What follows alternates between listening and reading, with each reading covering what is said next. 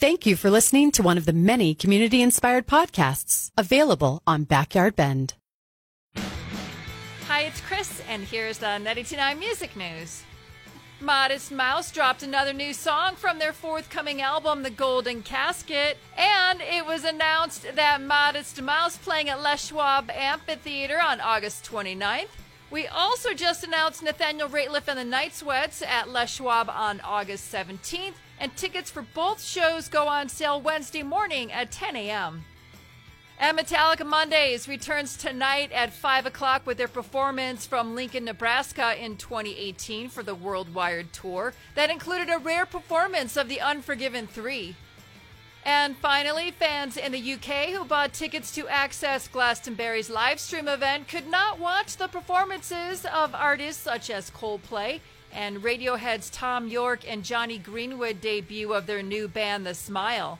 Organizers were forced to release a link to a free stream of the concert instead.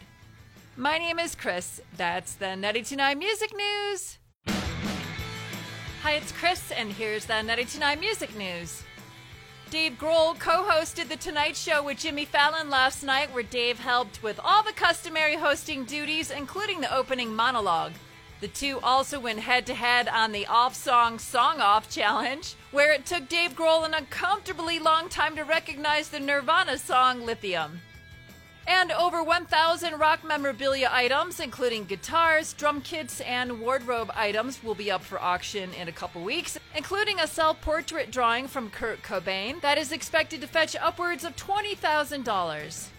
Finally, Megadeth has fired co founding bass player David Ellefson after sexual misconduct accusations surfaced involving an allegedly underage girl. My name is Chris. That's the 929 Music News. Hi, it's Chris, and here's the 929 Music News. Metallica and their charitable organization, the All Within My Hands Foundation, have expanded their Metallica Scholars Initiative, which provides funding to community colleges for enhancing career and technical education programs. And Mudhoney is releasing a 30th anniversary reissue of Every Good Boy Deserves Fudge, their 1991 sophomore album, in July. An arrest warrant has been issued in New Hampshire for Marilyn Manson following an incident where he allegedly spit on a videographer. And finally, L7 have a box set called Wargasm, the Slash Years, 1992 to 1997, out now. My name is Chris. That's the 929 Music News. Hi, it's Chris, and here's the 929 Music News. The Smashing Pumpkins will celebrate the 30th anniversary of their groundbreaking debut album Gish, with Billy Corgan and Jimmy Chamberlin hosting a 2-hour live stream on Saturday. The live stream will feature a Q&A, Gish listening party, and an exclusive preview of unreleased music. And PBS has released a new trailer for its Icon Music Through the Lens docu-series about the history and importance of music and concert photography. The series launches in July. And finally, John Davis, the actual singer behind the duo known as Milli Vanilli, has died from complications due to COVID 19. He was 66.